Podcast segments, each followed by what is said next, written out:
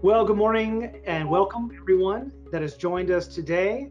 Um, we've got a webinar titled Vaccine Mandates and Employer Legal Concerns. I'm Dr. Tommy Heisler with the Health and Safety Council. Very proud to bring you another webinar related to COVID-19 and the, and the pandemic. Uh, it definitely appears like this webinar will be our largest attended to date.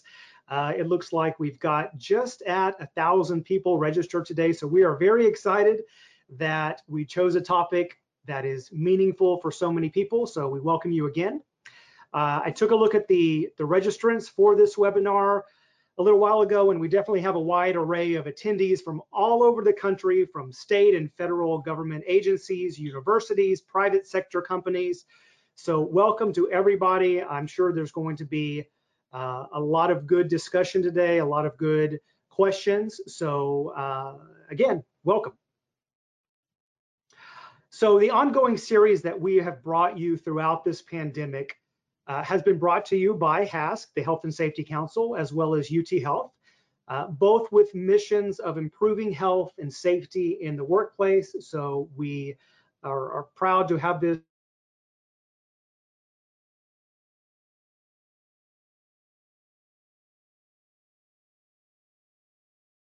this partnership along the way, and we hope you enjoy another one.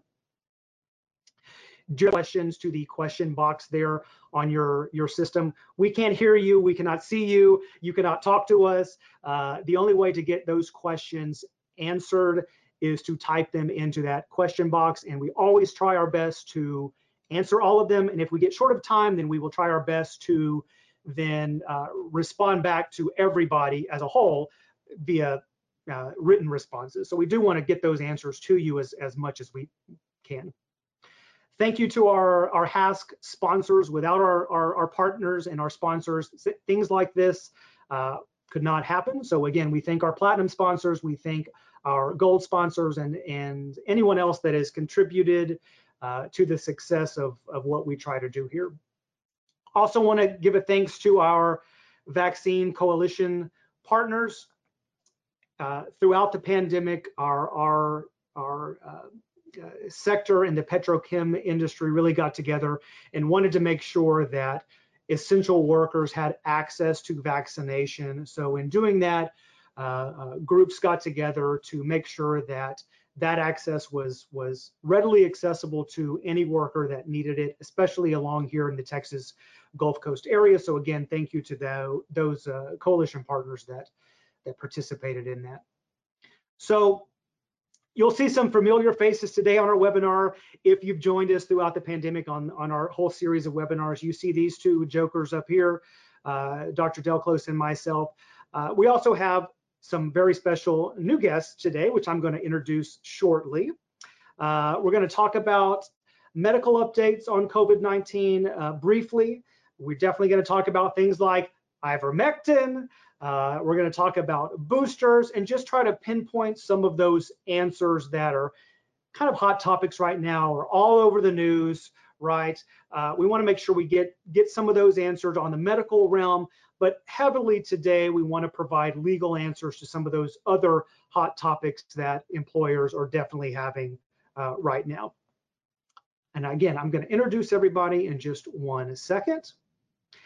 The entire recorded webinar today will be available for anybody to go back and, and look at. It's going to be available on our website, which is hasc.com. You see it uh, down there in the bottom of that slide there.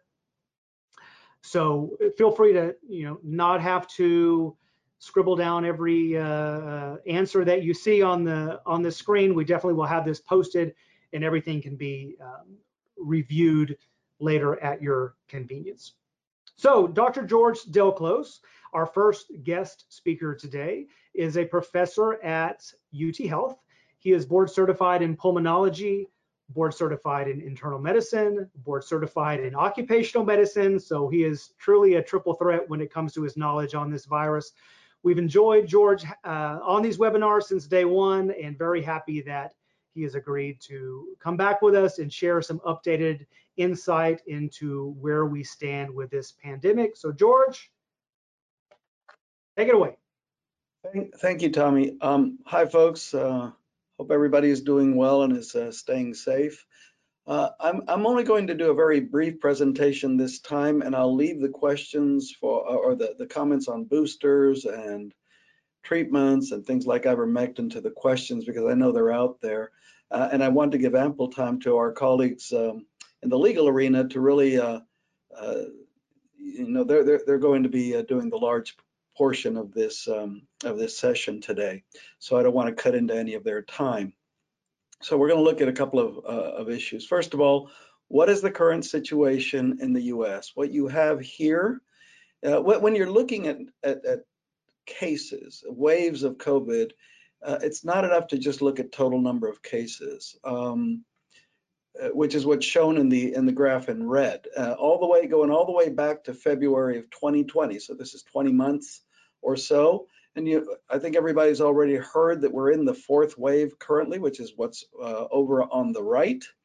Um, the uh, number of uh, cases uh, per day, per day is what's featured on, on this graph. It's currently at around 150,000. Now back in December, January, um, we peaked out at uh, almost 300,000 cases a day, about 275,000. And um, that was our largest surge. But right now we are in the middle of what's known as the Delta variant surge, and our cases are way up uh, as we see. In addition, uh, if you look at the lower, uh, lower graphs, uh, hospitalizations are also up in parallel to the current uh, fourth wave, as are deaths. Um, since the beginning of this pandemic, the U.S. has um, amassed, or at least has counted approximately 40 million cases of COVID, and that is likely to be an undercount. Um, tragically, however, uh, the number of deaths, which uh, for which the counts are a little bit more reliable, is 650,000. That is a staggering number of, uh, of deaths in a country that is among the most developed in the world, and it should give us some pause for thought. But let's take a look at the details going to uh, the next uh, slide. We do know that uh, there was a big game changer despite the current surge. There has been a game changer since December of 2020, which is the arrival in record time of very effective vaccines um, uh, to, uh, to, to uh, fight the pandemic. Uh, they have been very effective. They are still very effective. Um, and uh, there's been an all-out national effort to get as many people vaccinated as possible.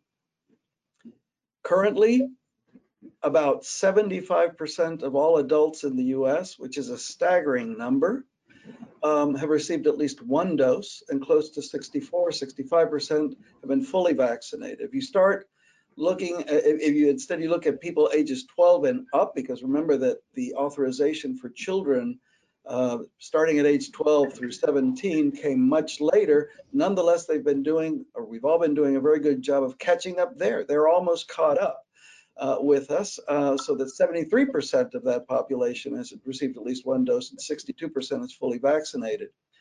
The all ages number that you see at the top, that includes children who are under the age of 12. And remember, Currently, we don't have any vaccines authorized for children under the age of 12, but ultimately we would like to have it because as you've probably heard in the news, currently with this fourth wave, children are making up a much larger proportion of cases than they have been in the previous waves, about one in four.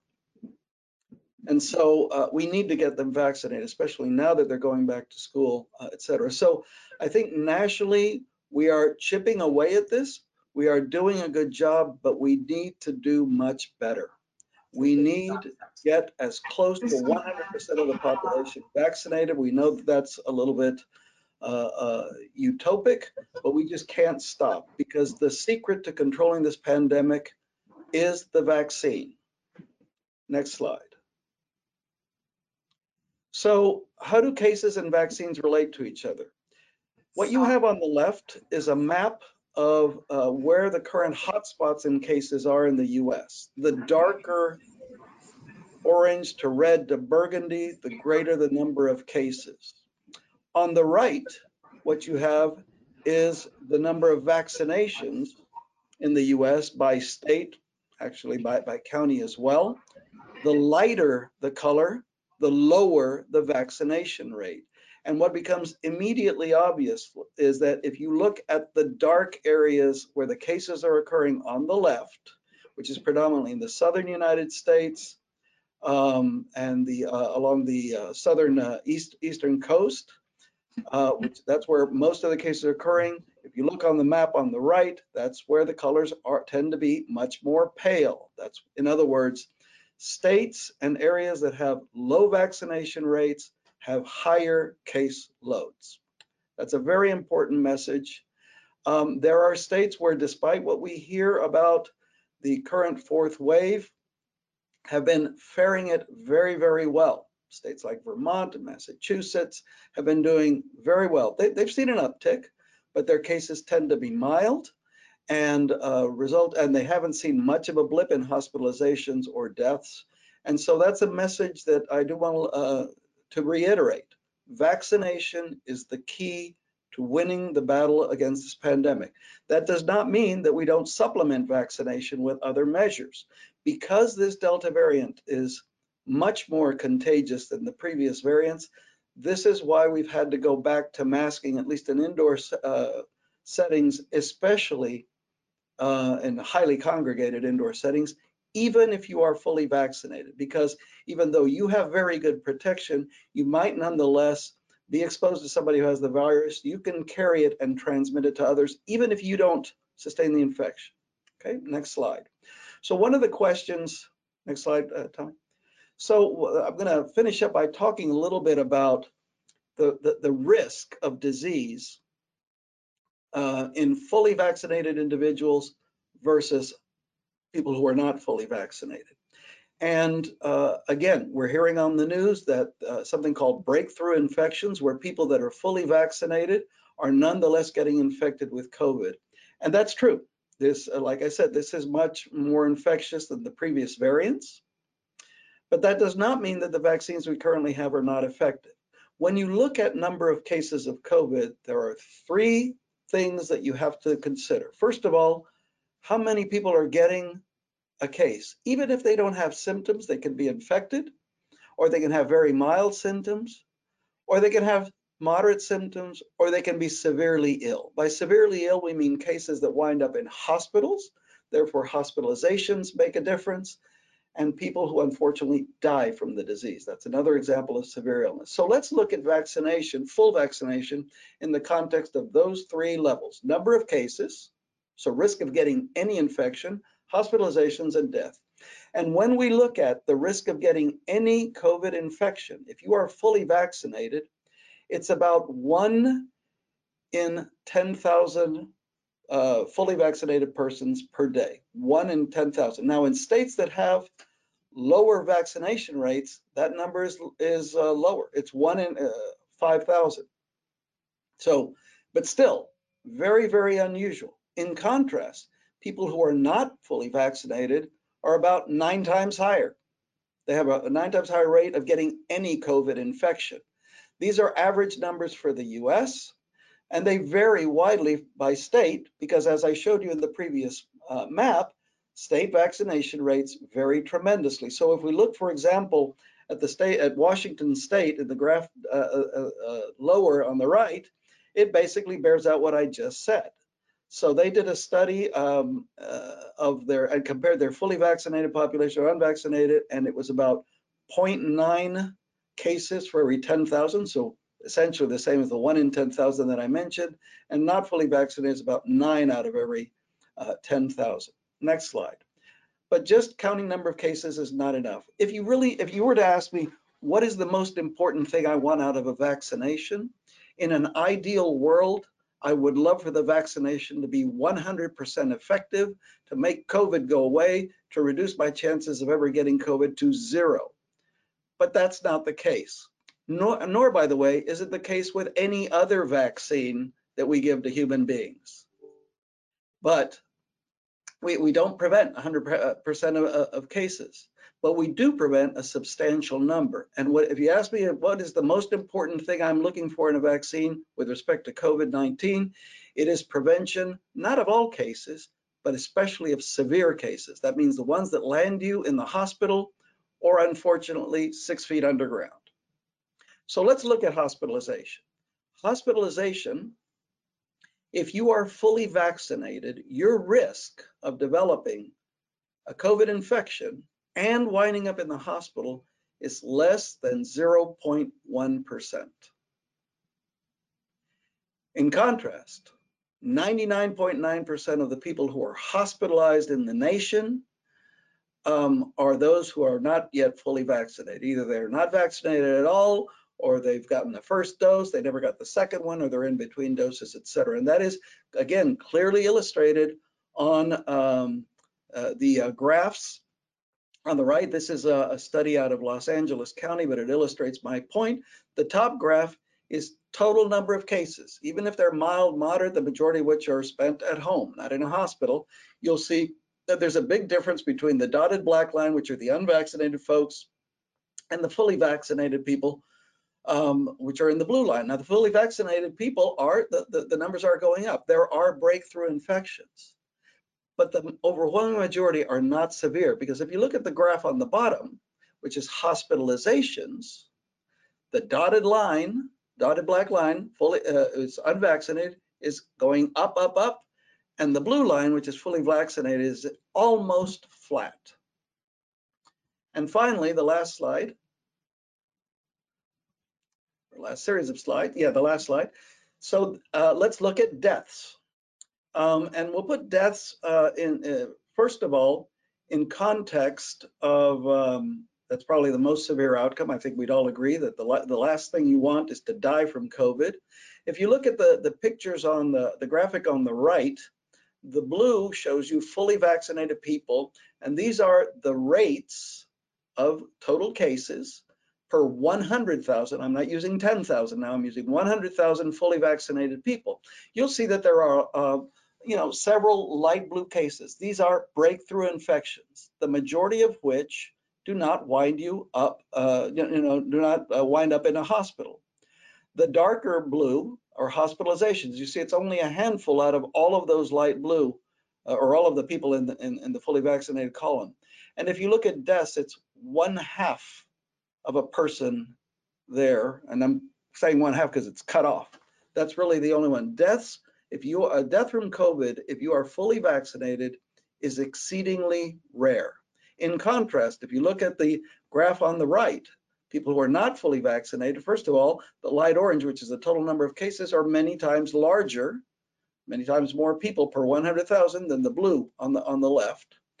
The um, darker orange ones at the bottom represent the hospitalized cases, and the black represent the deaths. This translates into a risk of approximately 0.1 deaths out of every 100,000 fully vaccinated persons if you are fully vaccinated, as compared to 1.1 death uh, out of every 100,000. Remember that the US has 340 some plus million people. So 1.1 out of 100,000, when you start multiplying it and you, uh, and you remember that about 80 million people in the US are still unvaccinated, that trans, uh, translates into a whole lot of unnecessary deaths. And I think that was my last slide. I wanted to, to set all that out there. Those are my basic points, and I'll be happy to, to address the questions later on. But now I'd like to turn it over to Sue and uh, Daniel for their, their part, which is the bulk of what we're doing today. Thank you very much. Thank you, George. Uh, really appreciate that. Um, I always always like to preface these webinars by saying that you know anybody that talks to you on these webinars, any of our subject matter experts are are only as good as the information that we have on that given day or over a period of time. And, and what we what we tell you today could of course change tomorrow as that sometimes happens. So we'd all, of course, want you to reference the most contemporaneous information that comes out in your area or your county or, or by your local governments. Uh, believe me, as, as a physician trying to navigate through this pandemic, these things change every day and we're always trying to catch up and, and stay ahead of the game. But uh, what we're to present to you today is obviously the most up-to-date information, so uh, we're, we're looking forward to this next discussion here. Um, So I'm very excited to have with us two stellar attorneys from the law firm Morgan Lewis. You know, all along the way, since we first started doing these webinars, George and I constantly had to say, along with our other subject matter experts uh, joining us on those webinars, always had to say, sorry, we, we, don't, we don't know the answer to that because we're not attorneys. And we wish we had an attorney on, on the webinar to help answer that, that legal question. Well, today's the day, folks. And, you know, I, I know for me as, as I talk to different companies all over the world and all over uh, the United States, and when I travel to different work sites, I hear policies around employee COVID issues that have been created because of some legal opinion. And sometimes those policies really are fascinating and astound me because there's a lot of misinformation out there. I think in a lot of minds, you know, everything related to COVID is HIPAA protected, so nobody can ask anybody anything. It's all protected. It's all privacy. You can't ask an employee anything. And and you know what we're going to find today, I think through through our discussion is that's not the case in most cases, uh, if not all cases. So we knew we needed to put this webinar together and get these minds together and really give you uh, the most up-to-date answers to some of those uh, employment questions and issues. So if you Google top law firms in the US. Morgan Lewis typically will always come up on, on those lists. It's a great law firm with a lot of expertise uh, in those attorneys. So uh, very excited to have with us a couple of those. And our first guest is Susan, Susan Feigin Harris. Uh, Susan's expertise concentrates on regulatory and compliance in the field of healthcare, where she provides legal guidance to an array of healthcare companies, physicians, executives, as well as providing advice to navigate healthcare policy at the state and federal level. Susan has been instrumental as an active leader during the COVID-19 pandemic to assure her clients and the community, as she's doing today, are, are up to date on those, those legal answers and in compliance with government regulations. So uh, thank you, Susan, for being with us today. Also with us today is Dan Kadish. Dan is a labor attorney and represents and counsels employers facing employment issues and has been a leader on Morgan Lewis's COVID-19 compliance and counseling team in addition to counseling clients on COVID-19 issues, specifically relating to vaccination. He regularly assists clients focused on finding solutions to pressing labor-related issues, including accommodations, performance management, workplace investigations, hiring separations, and workplace policy revision. So thank you to both Dan and Susan for being with us today. And I greatly appreciate them letting me severely limit their bios because otherwise we'd be here all day with uh, spouting out their extensive education and expertise. So uh, without further ado, I'm going to pass this over to Susan and Dan to enlighten us. Go ahead. Thanks, Tommy. Uh, I was thinking as you were saying that, that it's only because I'm old. as, as old as you get, you keep doing more things. Um, thank you so much. So I will just say as the daughter of an infectious disease physician, this pandemic uh, has really uh, both touched me personally as well as um, made made me very passionate, uh, both within our law firm and externally, about the issues Dr. Delclos talked about, which is the importance of vaccination. So long before this, I was very much focused on vaccine advocacy in the pediatric community. And lo and behold, here we are today. Um, and it does pain me that we're in this situation. So I'm really pleased uh, to be able to visit with you all today and provide really uh, my colleague, Dan Kadish, uh, when, when Tommy asked me to do this, I was so honored. I, I said, well, it's great. I'm happy to provide healthcare regulatory expertise, but really much of the, many of the questions that arise today, as opposed to in the beginning of the pandemic, really fall in this area where healthcare and labor and employment come together. And many of the questions really fall outside primarily the healthcare provider environment, especially now, and move more into the employment environment. So you probably won't hear me speak as much today as you will my colleague Dan, and I'm really pleased that he chose to um, join me today. So uh, let, us just lay the groundwork a little bit. Um,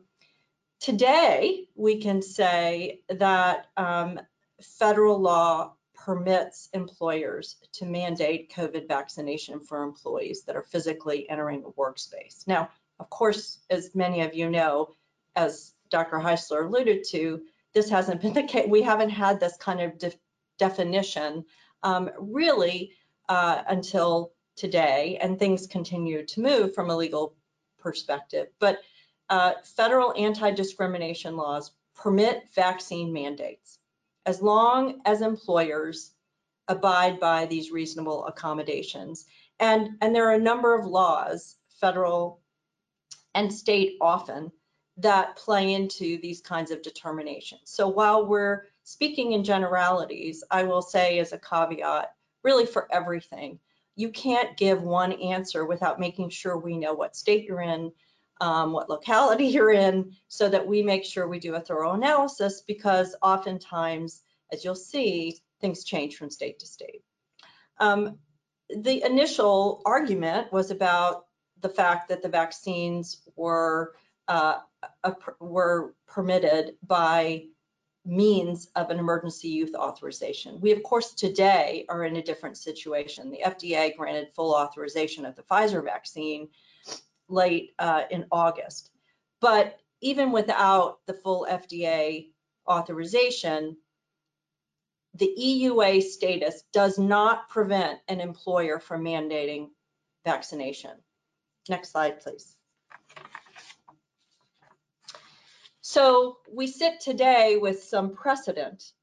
Prior to this precedent, I will tell you, there was one Supreme Court case, and many of us read it and uh, were surprised today, you know, during the summer say, oh, there was a case in 1905 called Jacobson out of the state of Massachusetts dealing with smallpox, which allowed the man you to mandate vaccines when it came to smallpox. That precedent is the very precedent that sitting here in Houston, Texas, where I am, um, the provider here in Houston, Houston Methodist, uh, was sued. Methodist really was the pioneer here in terms of taking a stand, frankly, from a legal perspective. While many, many healthcare entities, and I was involved in advising many of them, were thinking about mandating vaccines for their healthcare workers who are on the front lines treating patients, Houston Methodist took a stand and said, we're going to do this. And, and they, they made sure to provide notice ahead of time. Nevertheless, they were sued. Um, so in that very important lawsuit, Judge Lynn Hughes made a determination, an important determination, which now is the precedent that is being cited in every other lawsuit across the nation.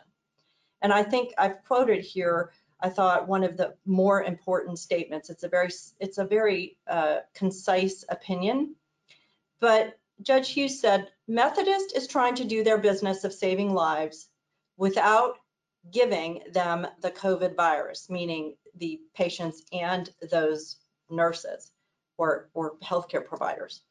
It's a choice made to keep staff, patients, and their families safer. Bridges, meaning the plaintiff, can freely choose to accept or refuse the vaccine. However, if she refuses, she will simply need to work somewhere else.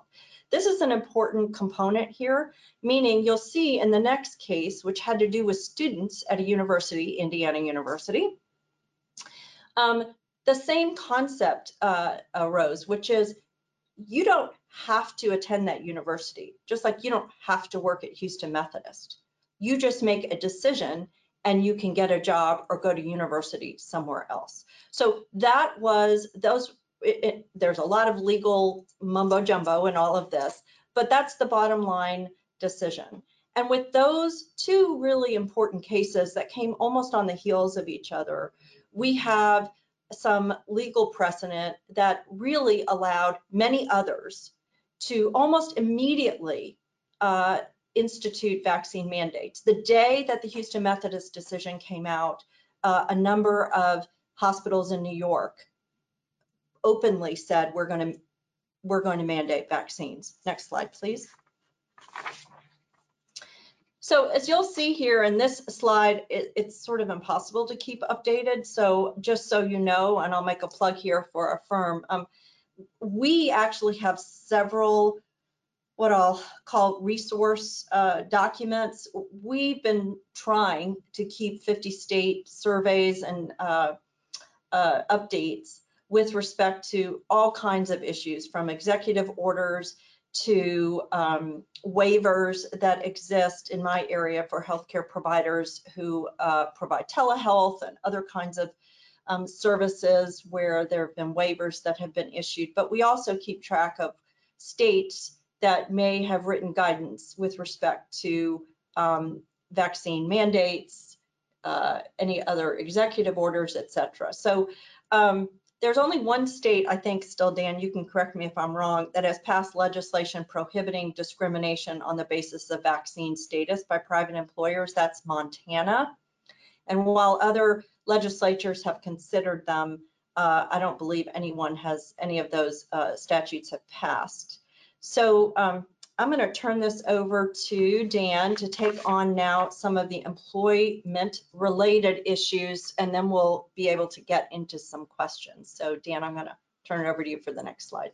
Sure. And real quick, while we're actually on this slide, I'll just reiterate the first bullet here after the federal guidance came out and the federal DOJ has said employers can mandate vaccination, many, many states, and so this is mostly a complete list in this first bullet, but there's probably others that aren't included there, have issued guidance in effect saying often the state is not going to mandate vaccination of its citizens, but the question of whether a private employer can mandate vaccination is just up to that employer and it's their decision. So they actually now increasingly at the state level, we're seeing strong support from state agencies that employers can mandate vaccination. So that really was a big question as Sue described, but no longer is a significant area of ambiguity.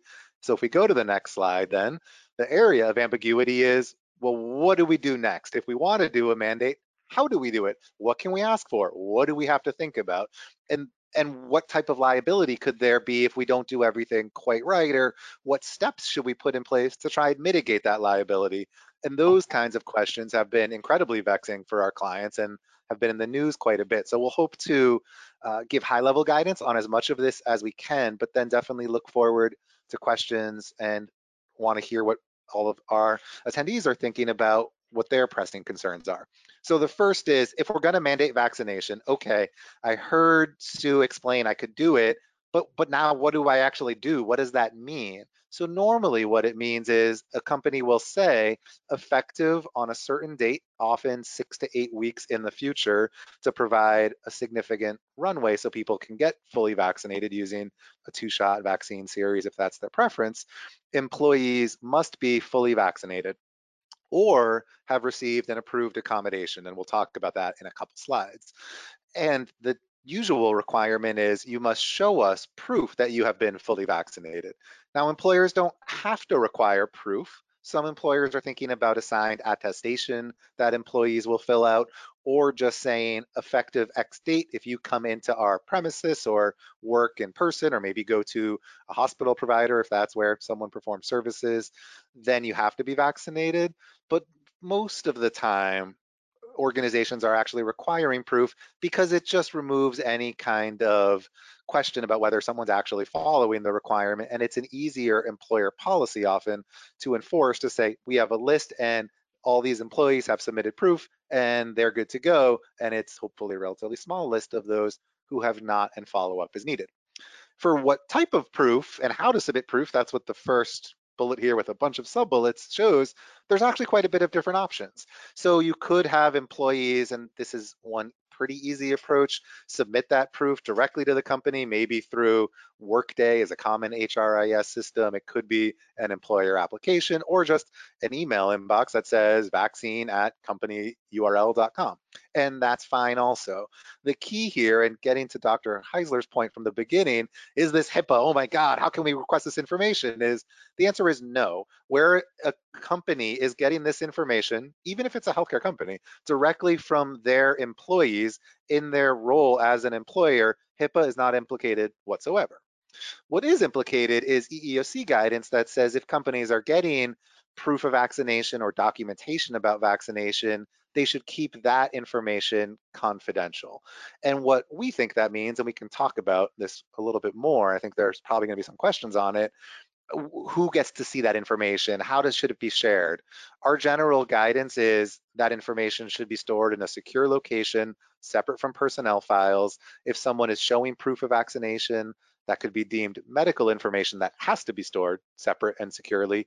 And we just generally want to limit the people who have access to that information to as finite of a group as possible and have it be people who only really need to have access to that that information. So maybe it's individuals in HR, maybe it's senior leadership, but it shouldn't be general company wide because this is sensitive information and we want to reassure employees that the company is acting appropriately, that it needs this information to make health decisions, but it's not going to misuse it or share it beyond those who actually need that information.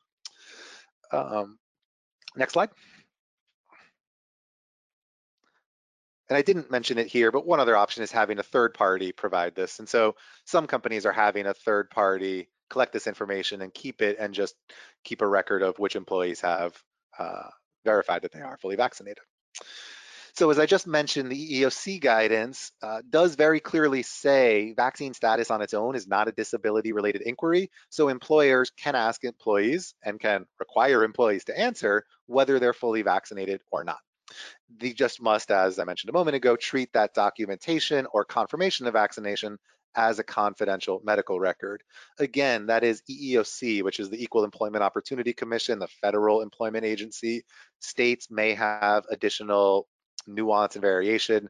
California is one state that does have more significant privacy laws. And we didn't say this specifically, but all of this guidance is US focused. The rules are very, very different outside of the United States, and some of our colleagues are looking very closely at those issues. But to the extent there was any ambiguity, in general, the US has very clear guidance now at this point on what employers can do with respect to COVID and requiring vaccines. In many other parts of the world, including parts where vaccine access is still relatively limited, there's much less guidance and there's not as clear of a legal approach to go off of. Um, what employers should do when thinking about how to use this information if other people want to know who's been vaccinated is to make sure there's a reason that that person knows. It shouldn't be, well, I just want to know if John in the cubicle next to me is vaccinated, that's probably not a sufficient reason. If there is a senior manager planning an offsite visit and wants to know we want everybody vaccinated at that visit because it might be hard to maintain social distancing, maybe it'll be mostly indoors depending on the part of the country and time of year, that might be sufficient. But there should certainly be a thoughtful process in place to who has access to this information to control how it's used and generally, we think it makes sense if a manager is going to have this information to provide some type of training and guidance to the manager so they know how to use it and how not to use it, which actually just protects the organization and that individual.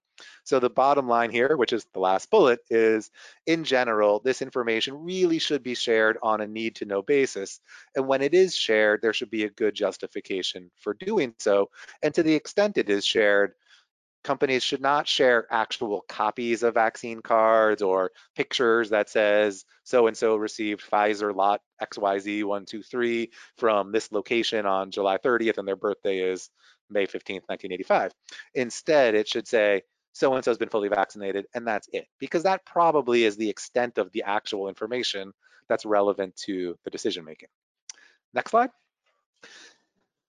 And as much of a mouthful as all of that was, that's actually the easy part. The hard part is dealing with accommodation requests because as EEOC guidance says, and many states have copied this in their own formal state law or guidance, companies can do a vaccine mandate so long as they make appropriate accommodations for those unable to be vaccinated. And the two overarching umbrella categories of uh, qualifying reasons to not be vaccinated are disabilities or medical accommodations, which we'll talk about here, and religious accommodations, which are on the next slide. Before getting into this one though, a big question has come up and hopefully this answers some of them out of the gate. What about pregnancy? Can I be vaccinated while I'm pregnant?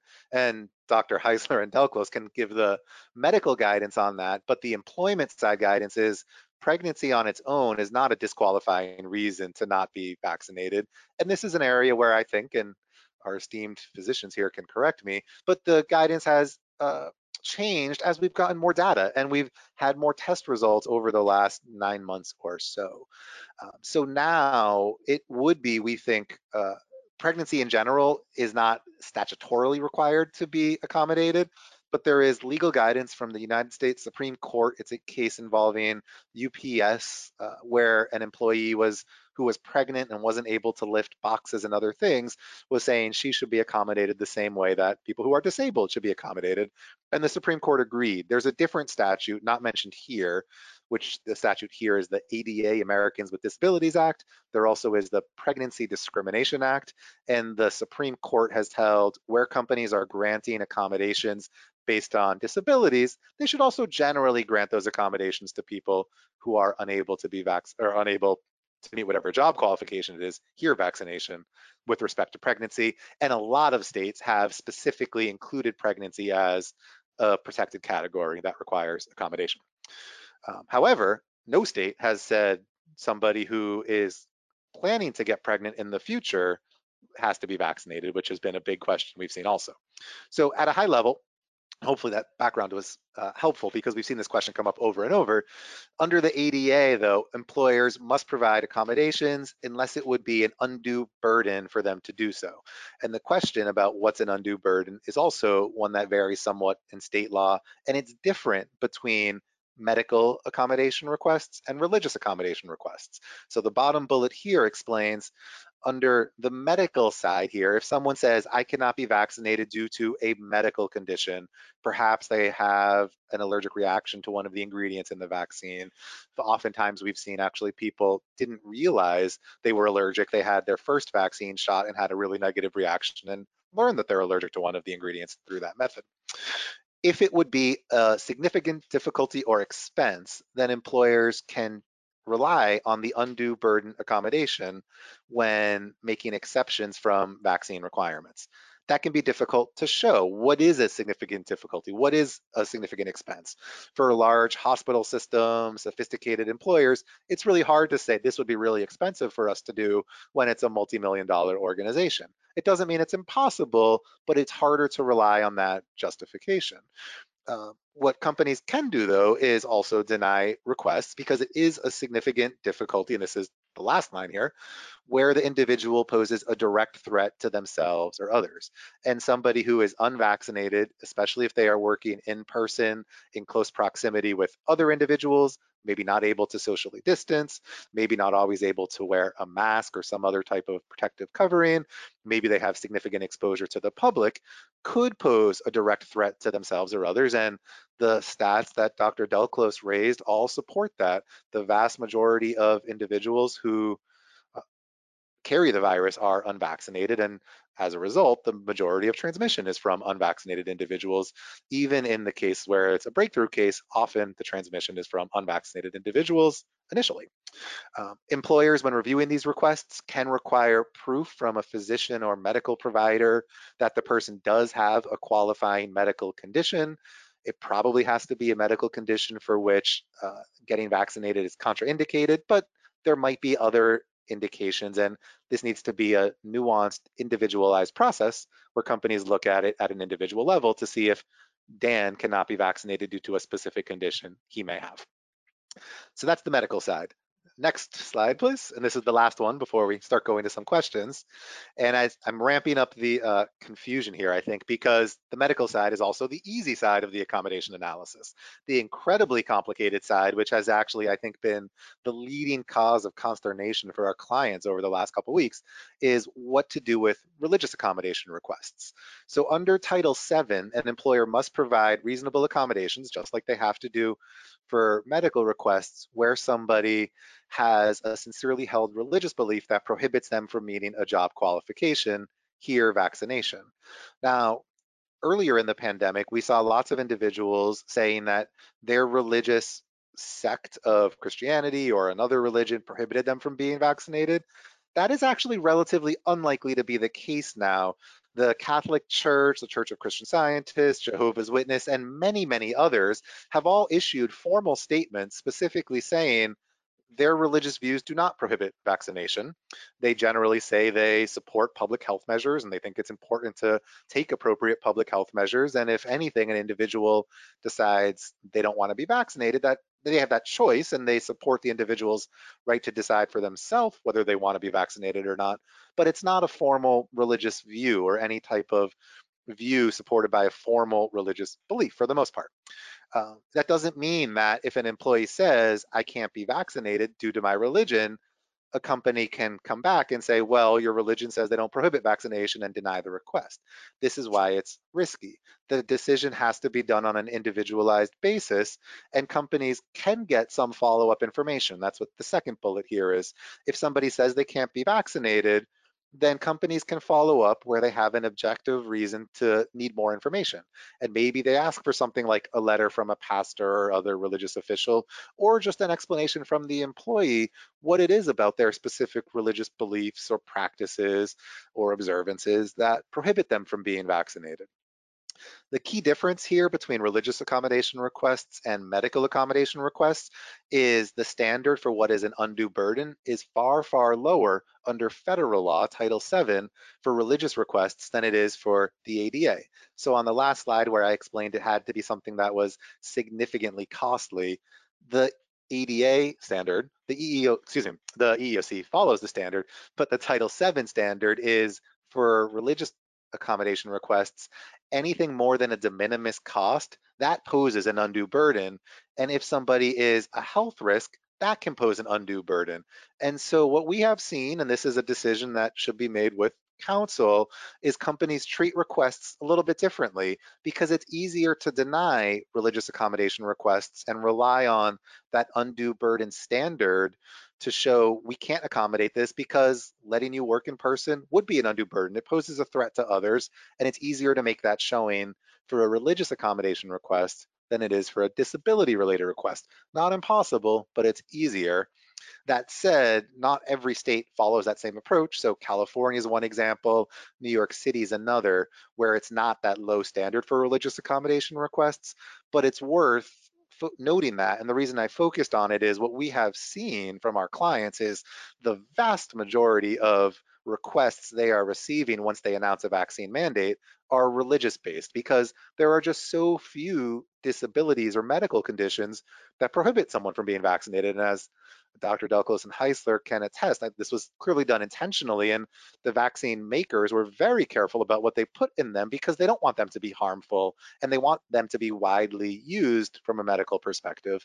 So instead, what we frequently see are claims for religious accommodation requests, which at times can be led by uh, misinformation about what somebody can tell their employer what their employer has to do as a result.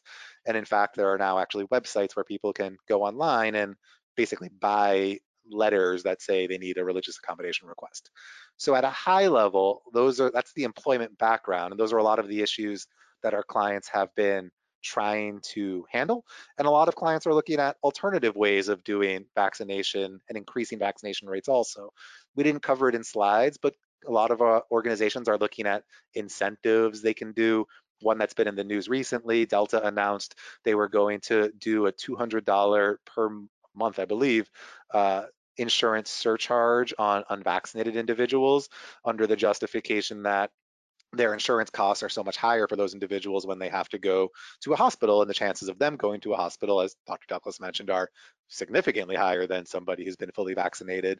Other potential incentives could be raffles awareness campaigns. Some of our organizations have gotten very clever in saying once you're fully vaccinated we'll buy you an all-inclusive paid trip somewhere because it'll be safe for you to travel. So there's lots of different options companies can think about and what is right will really depend on the nature of workforce, population, and the company goals. And that definitely is what's keeping a lot of clients busy these days. So at a high level, that's the employment summary, but we definitely do welcome questions on all these topics. And I, I would just add um, before we go into the questions, what I think uh, hopefully everyone is hearing from us is that there is a really delicate balance of sort of uh, risk assessment and, and really it, what, what at least I think we're finding is much of what, what drives this is in some ways um, being driven by the cultural uh, message that employers in particular uh, want to send and, and a recognition that especially in this environment, unfortunately, frankly, um, the risk of liability is going up because, because there are actually groups out there who are looking to sue. And so what folks like Dan and our employment group have been spending, unfortunately, a lot of time doing is helping employers who wish to move forward from a mission and cultural perspective, uh, make sure that they're doing everything they can to have their workforce be safe, individuals with whom they um, work for be safe, and the general public be safe. They are making sure that from a legal perspective, they've done everything they can appropriately so that unfortunately, if there is a lawsuit, it can be knocked down. Thankfully, because of the precedent that you saw um, I went over. So I think, uh, as I said, there's not, I don't think any of us is saying that, you know, you will, you will be protected forever from a lawsuit. Uh, unfortunately, right now, there is a plethora of folks out there looking to sue. What I think we're saying is you're on strong ground to move forward from a public health perspective, if you so choose, because the liability protections are more in your favor than not, assuming you do a careful analysis based on your state uh, and and your uh, everything else that we've talked about because it is complex. It's not a very simple legal analysis. Trust me, we would love it to be. it, it would mean that we Dan would not be working 24 seven. now we can get into questions. Excellent. Well, I, I appreciate that. Uh, I appreciate the slides and the information.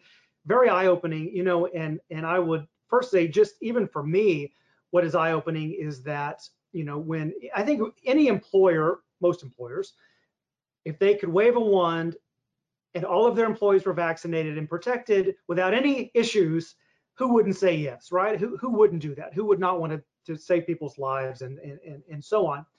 But when you start getting down to the fallout from that in real life, uh, one of the one of the big ones I think is is for people who are not, you know, who don't dive into this this this sort of thing, is that uh, religious accommodation. Anytime I think an employer hears it's against my religion, they want to they want to go as far away from that as they possibly can, right? We can't ask any questions. It, they said it's against their religion. I'm not going to ask them why, but it was eye-opening to me in, in, in, the slides here that that an employer can in fact ask for documentation on that, uh, just as they can um, a, a, medical issue that that a, that an employee is claiming that they have. So, um, you know, for everybody that's on the webinar there, uh, it looks like don't be afraid to ask for that documentation if you think there's some concern that that that that that accommod accommodation may not be truthful or may need some supporting evidence behind it. Yeah, I would just quickly add, and that's a great observation. We don't recommend that you ask for it up front. So the best practice is to have the employee submit usually a form. There's lots of templates online. We have templates also to say, I'd like a religious accommodation request. And if you look at that form and see you need more information, which you almost always will for a religious accommodation request, then you ask for the follow-up information. And to Dr. Heisler's point too, we've been talking a lot about the reasons to do a vaccine mandate. And from a public health perspective, it certainly is the safest approach, but there are real employment related reasons not to do it also. As Sue mentioned, there could be cultural issues why it doesn't make sense in certain workplaces. And you might have significant portions of a workforce who just don't want to be vaccinated and won't qualify for one of these accommodation buckets and then what do you do with those people? And that's been a big question because there are workforce continuity issues that come into play. So it definitely is nuanced. Mm-hmm. You know, and the second thing that I that I saw, and it's it's back here on this slide, was you know I, I know employers are pretty well versed in the fact that when they're hiring somebody as part of that pre-employment process, you can't ask any medical questions until you've offered them a, a, a, a position, right? So does that still apply in this case with vaccination during a pre-employment process? Can you ask somebody before you've made them a, a contingent offer, are you vaccinated and not hire them based on that answer? It's a fabulous question. Uh, so the answer is a little bit nuanced, but in general, whether somebody is vaccinated or not, given the EEOC, I think may have been on the prior slide, oh, it's right here, this top bullet, it's not a disability related inquiry. We're comfortable with you asking, are you vaccinated or not? And we're comfortable with employers, and a lot of companies are doing this, putting on job postings saying must be vaccinated, vaccine required, something of that nature. That's all perfectly fine. The issue to be aware of is the ADA protections, Title VII protections I went through apply to candidates also. So if somebody says, I'm not vaccinated, and the reason they're not vaccinated is because they cannot be vaccinated due to one of these issues and they request an accommodation, then you still have to go through the process. It might be problematic to just reject those claims out of hand and not consider anybody. But what companies can do is say, you'll have to be vaccinated often you may not ask for actual proof of vaccination until after giving them a conditional offer of employment, but you can say you're going to have to give proof of vaccination before your first start date and can you verify that you'll be able to do that? And if they say no then you can say well it's required and you either need to be vaccinated or get an accommodation and then they can request an accommodation usually from a human resources function. But if they don't do any of that then yes the person can be rejected. And it actually has been a common question and approach in organizations to not mandate vaccination for their current people but to require it for all new people coming in and that's legally permissible as well Great, excellent. I am going to go back to this slide and just have it up, if I can find it here. Just because I think, is it this one? There we go. I want to leave this one up here just while we're, we're talking and, and answering questions because I think if if anybody you know gets gets one thing away from our webinar today, it's it's probably bullet point number one that federal law permits employers to mandate the vaccine, right? plain and simple at a high level and then i and then i think you have to go through your state and local and and and and make sure you've done a, a good legal analysis as as you both have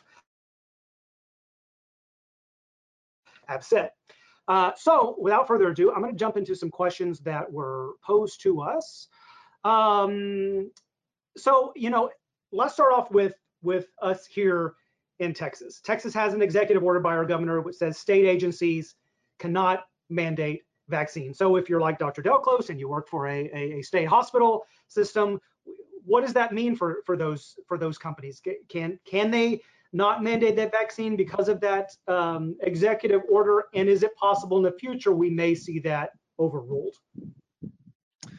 Yeah, and Sue can jump in here too. I'm not an expert on Texas law, but Texas isn't the only state that has done this. Florida, Arizona, Oklahoma, I believe, Montana. There's others that have issued similar types of orders restricting vaccination requirements on state entities, and those are generally permissible. That's generally within the state's power to create rules for its workplaces and for its populations. So if the state has issued, like Texas, an executive order that says state agencies and organizations cannot mandate vaccination, that is generally enforceable. The question you raise at the end is a really interesting one, which is could the federal law overturn that?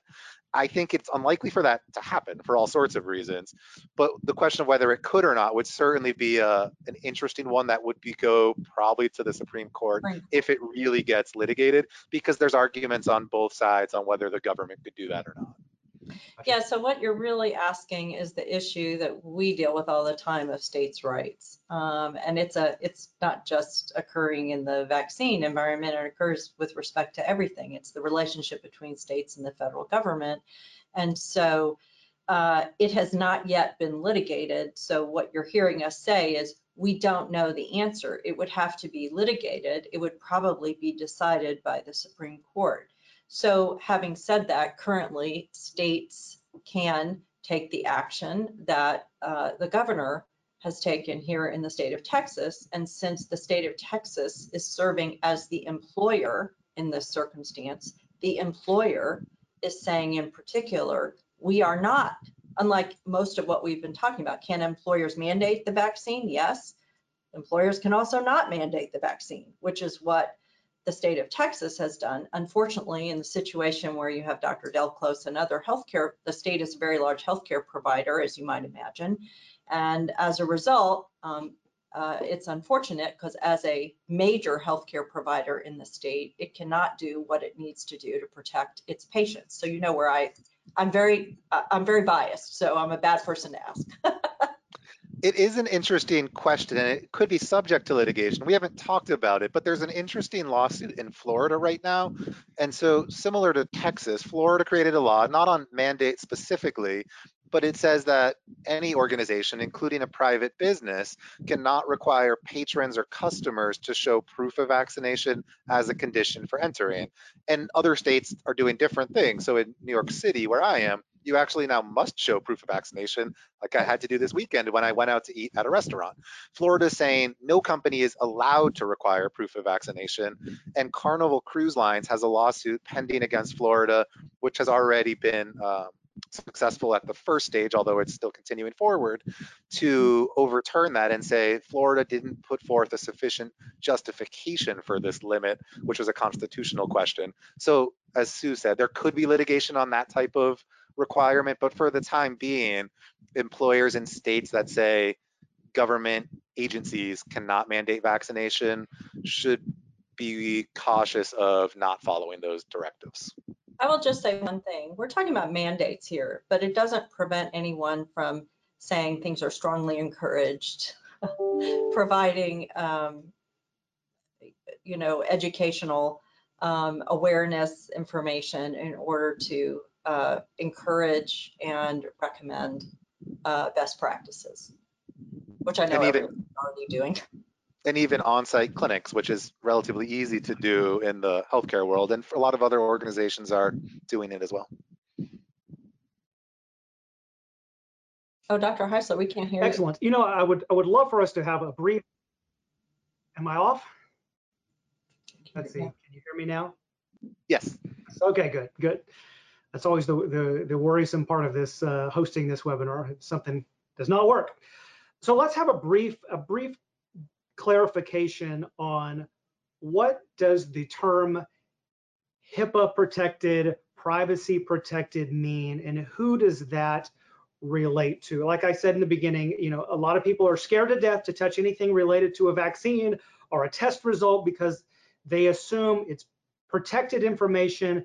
They cannot ask their employee those those answers. So uh, maybe Sue, can you help clarify what is what is if something is HIPAA protected, who is that in relation to? Who cannot give an employer that information? Yeah, I think HIPAA is used today as a crutch, as I think you um, you alluded to. Uh, and unfortunately, it's be it's it's it's a very complicated law, but it it doesn't apply literally to everybody all the time for everything. So when the Health Insurance Portability and Accountability Act was passed, it, it really was intending to deal with the entities, healthcare providers, health plans, healthcare clearinghouses, and what are called business associates. So while vaccine information is considered protected health information, as we've been talking about, the privacy rules limit its uses and disclosures technically to those that are required for, and I'm reading from the statute, treatment, payment, or healthcare operations. Other uses and disclosures typically require consent, which is what we've been talking about. So if an employer asks an employee to provide proof of vaccination in order to, you know, say you don't have to wear a mask, which may have been true before the Delta variant, but may not be true, but any other limitation, it's not a HIPAA violation and, it doesn't apply to most employers. If the employer were to ask a provider to give them that information. A provider could not do so unless it had a specific consent from the patient. So it's not a HIPAA violation per se to talk about vaccination, but what you're going to hear us say, and you heard us talk about this ad nauseum, is that is not the only consideration. When you were, if you were going to talk about asking that information from an employee. So what we have said, because, you know, we'll be lawyers, every set of facts is different, is um, it's really advisable to seek some review of your privacy policies, for instance, and to make sure you're not considered a business associate. Many of you probably have signed business associate agreements. Um, but in addition to that, um, it may pose a problem with respect to these other laws you heard Dan talk about, which is EEOC, ADA, Title VII. So Dan, you may want to, uh, to weigh in here, but I think we need to be careful when someone just says, you can't ask me because it's a HIPAA violation don't be dissuaded by that, but you should be, you should seek a legal analysis because there are a number of other legal um, potential issues that arise. And so before you go doing that, you just want to make sure you've got all your ducks in a row, which is what I've been saying all along. Dan, go ahead. I totally agree with all of that. If an employer is getting information from an employee directly, they don't even need that type of HIPAA authorization form. They can just say, you have to let us know by October 1st whether you're vaccinated or have to show proof of vaccination by October 15th. That is not a HIPAA triggering issue unless the employer is saying you need to show our medical provider perhaps which is a HIPAA covered entity that you're vaccinated and we're going to get the information from them as Sue mentioned. But as we talked about employers do still need to treat that information confidentially and should only release it where it's required to be released by law or where there is a really um, articulable, articulable, sufficient business reason to do so, because otherwise the employer could say, this is private information, they are breaching my privacy, they shouldn't have shared this, and it can create significant employee relations issues. Great, and I'm gonna, I'm gonna tail end off of that last comment you just made, Dan, because I, I get the, the question posed a lot of the time is that, okay, well, it's great that HR knows who, who of these employees are vaccinated. But when you trickle down to the office setting or the refinery site level of all, the, you know, that site supervisor needing to know or wants to know who of my employees are vaccinated so I can keep this sector of the refinery safe, where does that communication, where should it stop? Where should it be kept confidential? And when should it trickle trickle down. And I know I know you could probably go through a thousand different scenarios on that, but you know, is it always should it always just be kept confidential at the HR level, or are there instances where it should go down to a more uh, site level to keep that workplace safe? Yeah, it's a good question. Unfortunately, as Sue mentioned, we're going to be lawyers here and say there isn't a single answer, as you uh, inferred as well. In general, we think that information should not go to the employee level. So you should not be releasing information on which employees in a work site are vaccinated to other employees in a work site. What companies can do if they want to is to say, obviously, if you're requiring everybody to be vaccinated, then people will know they're all vaccinated. And you could release aggregate numbers and say, and a lot of our clients, without mandating vaccination, vaccination have said, especially earlier on uh, in the pandemic when vaccines were just getting more and more available, 45% of our people are vaccinated. A week later, it's 50%. Now, the week later, it's 60%. And some companies, to Sue's point before about incentivizing it, have tried to make it a competition and to say, who's going to get to 70% first? Will it be our Houston facility or our Austin facility? And give some reward to whichever facility gets there first. So that's all perfectly permissible. What we don't want though is generally employees to get lists of which other employees are vaccinated or not. That's probably too much information to be shared. If there is, and it will depend on the type of workspace and the type of industry, but a reason that individual managers should know who's been vaccinated, then I think it is permissible for individual managers to know who's been vaccinated, but it gets complicated because once a manager knows that, and this is, we always, unfortunately, in the labor and employment legal space see worst case scenarios, it opens that person up to potential liability because the employee could say, well, really the manager's treating me differently because I chose either to get vaccinated or not to get vaccinated. And we've seen both sides of that card, certainly. And so we generally like keeping this information to a higher level of employee than just direct line managers. But there certainly are situations where it makes sense for the line manager to know, and maybe it's dealing with third parties. Often in the healthcare industry, hospitals will require all external people or external workers coming in to be vaccinated. And so a manager may need to know if they have salespeople that are going into hospital systems, which people are vaccinated so they can send them to those accounts. That would be legitimate too. And that's an example of where there is a legitimate business need, but there just should be, and I know I'm uh, uh, beating a dead horse on this, a real legitimate business reason that the company can rely on when saying, here's why we share this information with this group of people outside of HR. Excellent, excellent. Well, I don't want Dr. Delclos to fall asleep on us, so I'm going to throw a question at, at, at him right now. So George, let's talk about ivermectin for, for a minute or two. So when I was going through medical school, as I'm sure you had the same class on pharmacology, ivermectin is to treat worm infections. It's to treat parasites in your intestines, and that's what it's there for. So why in the world now are we hearing so much clatter about ivermectin is going to be the saving grace for COVID and so many people trying their hardest to, to get a prescription for ivermectin? Is there any truth to that drug even potentially being a treatment for COVID-19? So you're right. It is. Uh, it, it's a medication that has been used in human beings uh, for worms, ringworm, for example, or not ringworm, roundworm, or pinworms, things like that. It's also widely used in veterinary medicine as a deworming agent in cows and horses. Um, the interest in ivermectin arises from its mechanism of action in that some of the effects in a lab uh, that uh, could theoretically prevent the virus from latching on to different surfaces of the human body in, in theory. So in medicine, when we explore uh, or we identify potentially new and, and interesting medications, we uh, nonetheless have to take it through its paces before we decide that it is A, effective for preventing something, in this case, COVID or treating it even, uh, and B, that it's safe to do so.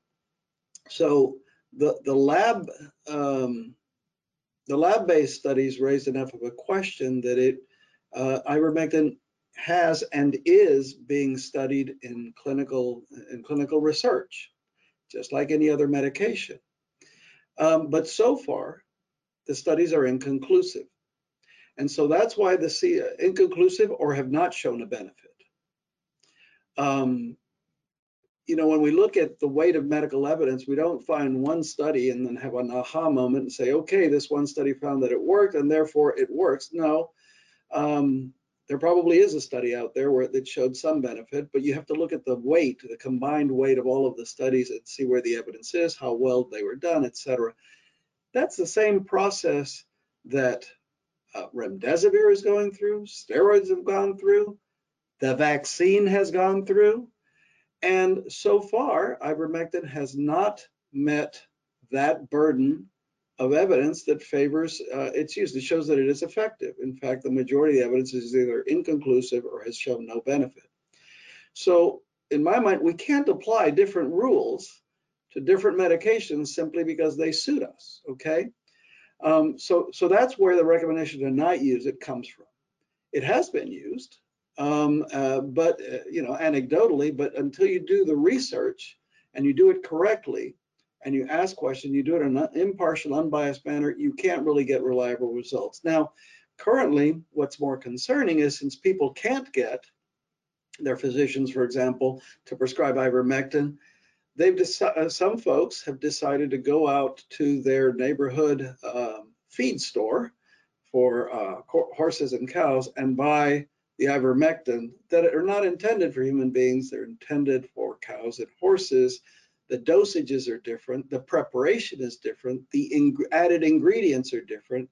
And so the only thing that that has resulted in is a, a flurry, uh, many calls to poison centers throughout the nation from people who've gotten sick on this stuff. Okay, so um, I mean, in the same way that I wouldn't take other medications that are meant for cows at doses that are meant for cows, I wouldn't take ivermectin either.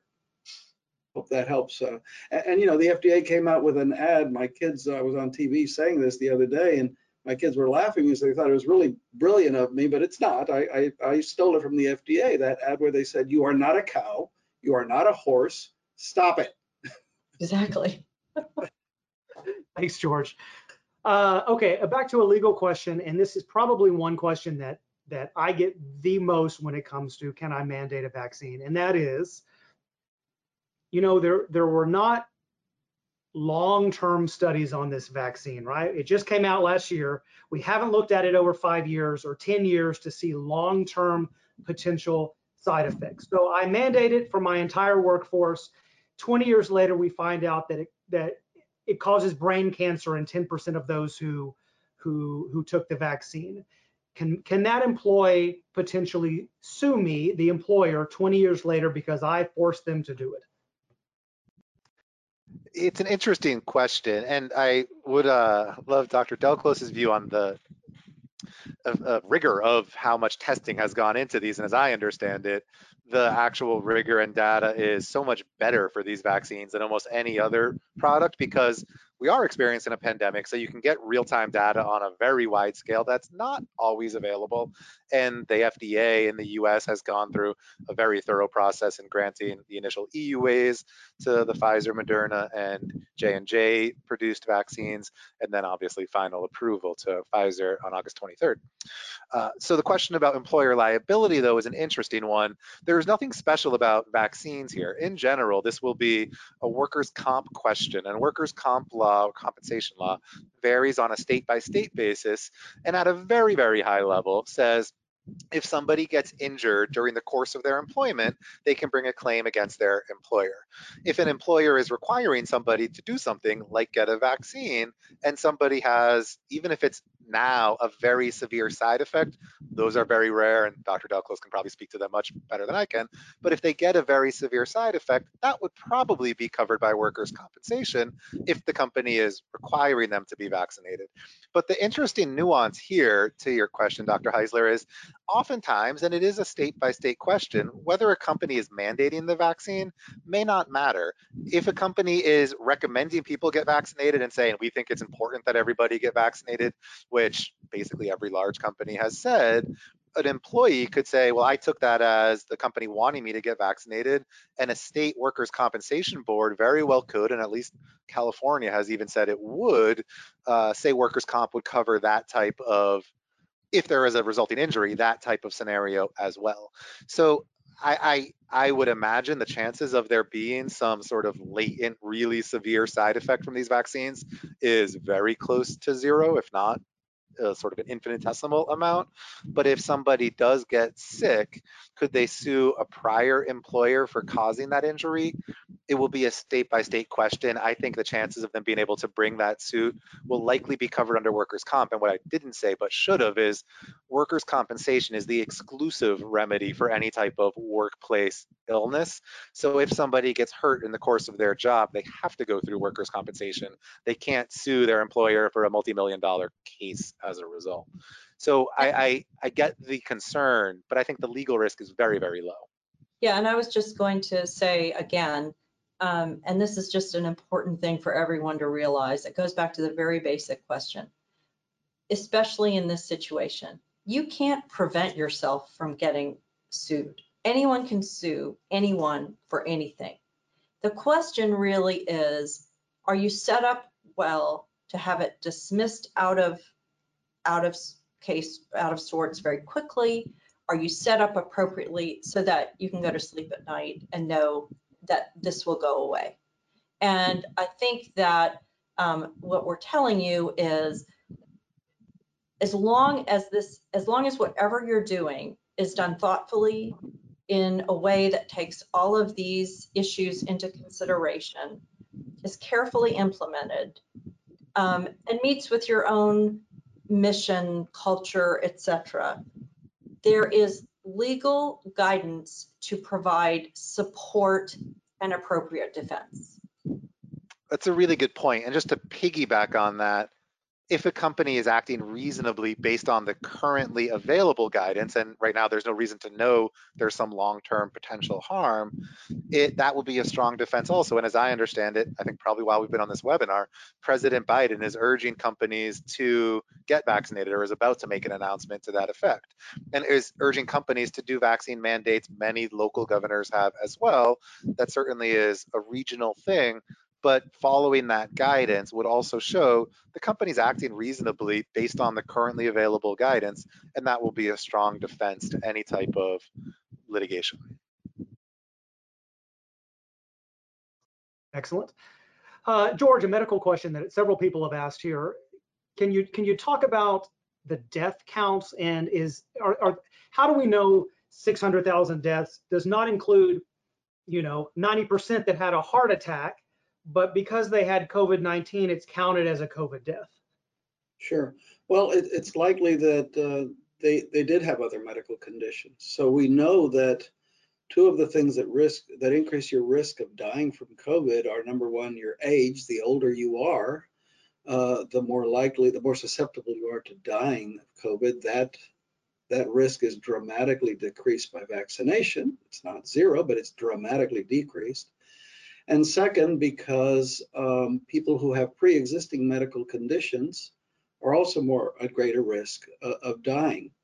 Um, and uh, for example, this is not uh, all that, I mean, the, the, the, infection itself is, is what kills them in the end, but what makes their body's so susceptible to dying is the fact that let's say if they have heart disease, their heart can't respond to the infection as well, or if they have underlying lung disease, one of the things that I deal with, their lungs are are, are, not able to fend off the infection as, as compared to a set of healthy lungs. So um, it's very likely that uh, many, uh, possibly the majority, um, of COVID-related deaths, there is some other condition. Obesity is probably one of the most um, common uh, additional risk factors for dying.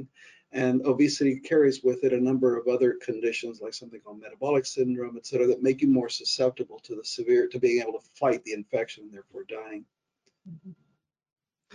Excellent. Uh, another question for you, George, um, that we see a lot is, and somebody asked here, there was some discussion, I think, back and forth, and as the as the pandemic goes, that that conversation has a tendency to sway back and forth who has stronger antibodies? Somebody that had the infection nat naturally and got over it, or the person who has been fully vaccinated? Yes, there's pretty good evidence that vaccinations confer a greater degree of protection than having had the infection, which does not mean that you don't get some natural immunity from having had the infection. In other words, you have the COVID infection and then you are protected from having additional doses. It's not a zero chance. It what is in debate is how long that actually lasts. Um, but we do know, and you compare different tests. A test, when we look at, um, you know, a person that has had an infection, we look at things like, for example, the antibodies that they've generated because they had the COVID infection. We look at them, uh, those the type of antibodies, the length of time that they last before they start dropping off. And we do the same thing with vaccines. When you get vaccinated, you're triggering your body to develop antibodies and so you'll also depend, um, uh, you'll also generate antibodies. And when you look at the levels in general, the vaccination levels um, of antibodies are much higher than natural infection. However, if you've had the natural infection, well, there is very good evidence for this. If you've had the actual infection COVID and then you get vaccinated, fully vaccinated, your protection is extremely high, much higher than somebody who's never had the infection but it gets fully vaccinated, and much higher than somebody who's had the infection but chooses not to get vaccinated. And for what it's worth, it crosses over to employment. There's no general exception that's required or under law for somebody to say, I have been fully vaccinated. Excuse me, I have not been fully vaccinated. I have had the infection and I have high antibody levels. Therefore, I shouldn't have to be vaccinated, that's not a legitimate legal reason for someone not to be vaccinated under the applicable employment laws. Yeah, I mean, that most of the evidence is, that natural infection protects for at least three months. I personally think it, it probably protects for longer than that. And, and a practical way where we can see that that's applied is in international travel. There are many countries now that um, to enter, you either have to show a negative COVID test, a negative PCR or antigen test, or you have to show proof of vaccination, or they will also accept that you have had COVID in the previous three months. They put a time window around it. Uh, legal question, it looks like here. Can you legally ask an employee if they've had COVID in the past? Yes, you can. Um, you just have to keep the responses confidential. And for the same reason, you can do screening of employees. And a lot of places and states were requiring screening to say, do you currently have COVID? Have you been diagnosed, infected, exposed, et cetera? Companies can absolutely ask if someone has had COVID in the past. That is probably a medical question. So the, or the response will be a medical question. So the information should be kept confidential and secure as we've discussed, but companies can absolutely ask that information. Okay. Uh, it looks like we we're down to our last five minutes and several questions that will probably go unanswered, at least live, but we will try to get those uh, those answers written if we can and get those disseminated. Um, George, what what uh, variants on the horizon are you worried about? So before I answer that, there was a question in the chat that I have to answer. And somebody said, why do you rely on the New York Times for your slides? I don't rely on the New York Times for my slides. I like the slides from the New York Times, but the New York Times doesn't go out and collect data. It gets it from a multiplicity of sources, including the CDC. So they're reliable data. They just happen to be better graphic artists than other places um, and have nicer slides. But not all my slides are from the New York Times. Okay, variants. Okay, that, that's a that's a, a great question. Um, so both the CDC and the World Health Organization are constantly uh, doing surveillance for new variants that are popping up of the SARS-CoV-2 virus, which is the one that causes COVID. Um, and and by the way, the natural history of any viral uh, of any virus is to tend to want to mutate. Uh, that's that's not specific to the to the virus that causes COVID, and they classify and so variants are, are, are appearing all the time. Um, WHO and CDC both have a classification system where they say uh, they classify some of these, not all, but some of these variants into what are called variants of interest, and then we have variants of concern. Variants of interest are those uh, variants that have some characteristics that make us wonder whether they are likely to be, for example, more resistant to vaccines or whether they're likely to spread quicker. And once there's actual proof that that happens, then that becomes a variant of concern. Currently, the variant that worries me the most is the Delta variant. Why? Because well over 95% of the cases in the US are attributable to the Delta variant. There's been a, a lot of talk in the press about the Mu or MU, the Greek letter uh, variant, which was originally reported in Colombia and has some characteristics that make us wonder whether it might be resistant. Right now, it is a very, very small portion of the of the cases of COVID in the US. And um, so far, it's mainly based on laboratory findings. There are no clinical data in human beings that right now suggest that they are resistant to the vaccine, but it's a variant to keep an eye on. And there are going to be more of these. But right now, the Delta, we have a lot of information on it. It is more contagious. It is probably likely to cause, to be more likely to cause severe disease. And, um, and it can even be spread by people who are fully vaccinated because it enters their nose or their throat. And that's the whole reason for putting vaccinated people putting masks back on. You know, I'll follow up that briefly, George. Maybe if you can do a, a 20 second response. What what are the what is the latest studies on if masks work? Well, the studies consistently have shown that masks work. Now, what do we mean by work? We don't mean preventing 100% of transmission. Nothing prevents 100% of transmission, including the vaccines. But they are much better than not being vaccinated or not wearing a mask, where the risks, the, the, the risk of spread and acquiring the infection are huge. So it's got to be a comparative risk assessment, right?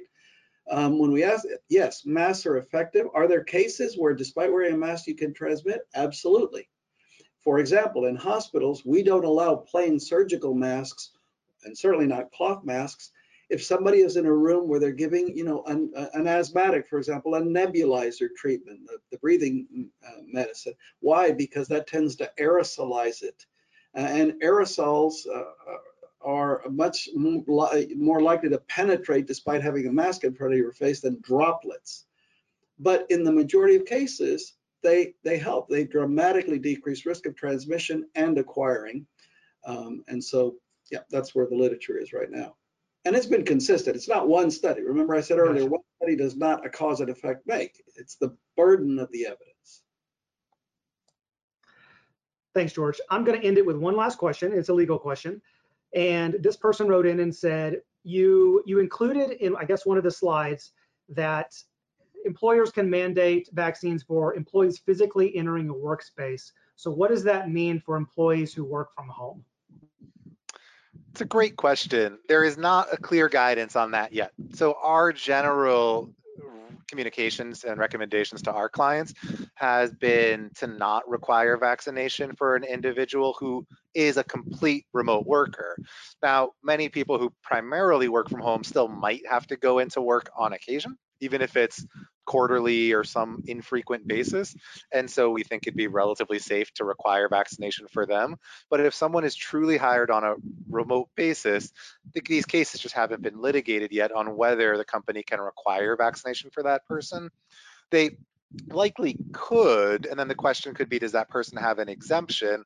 Because the thought is they pose a direct threat to themselves and that's why we're requiring them to be vaccinated.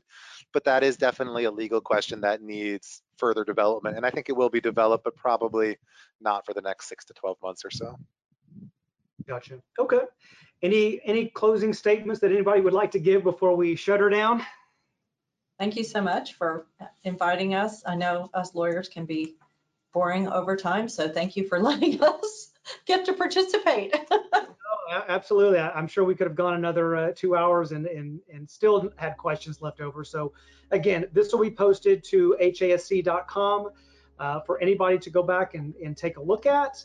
And uh, again, we're going to try our best to answer any any remaining questions written wise, just to make sure you get the you get the information that that you asked for. So again, hope everybody has a, a, healthy and safe week, and we look forward to doing another webinar sometime in the near future. Take care, everybody. Thank you, everybody. Bye. Bye.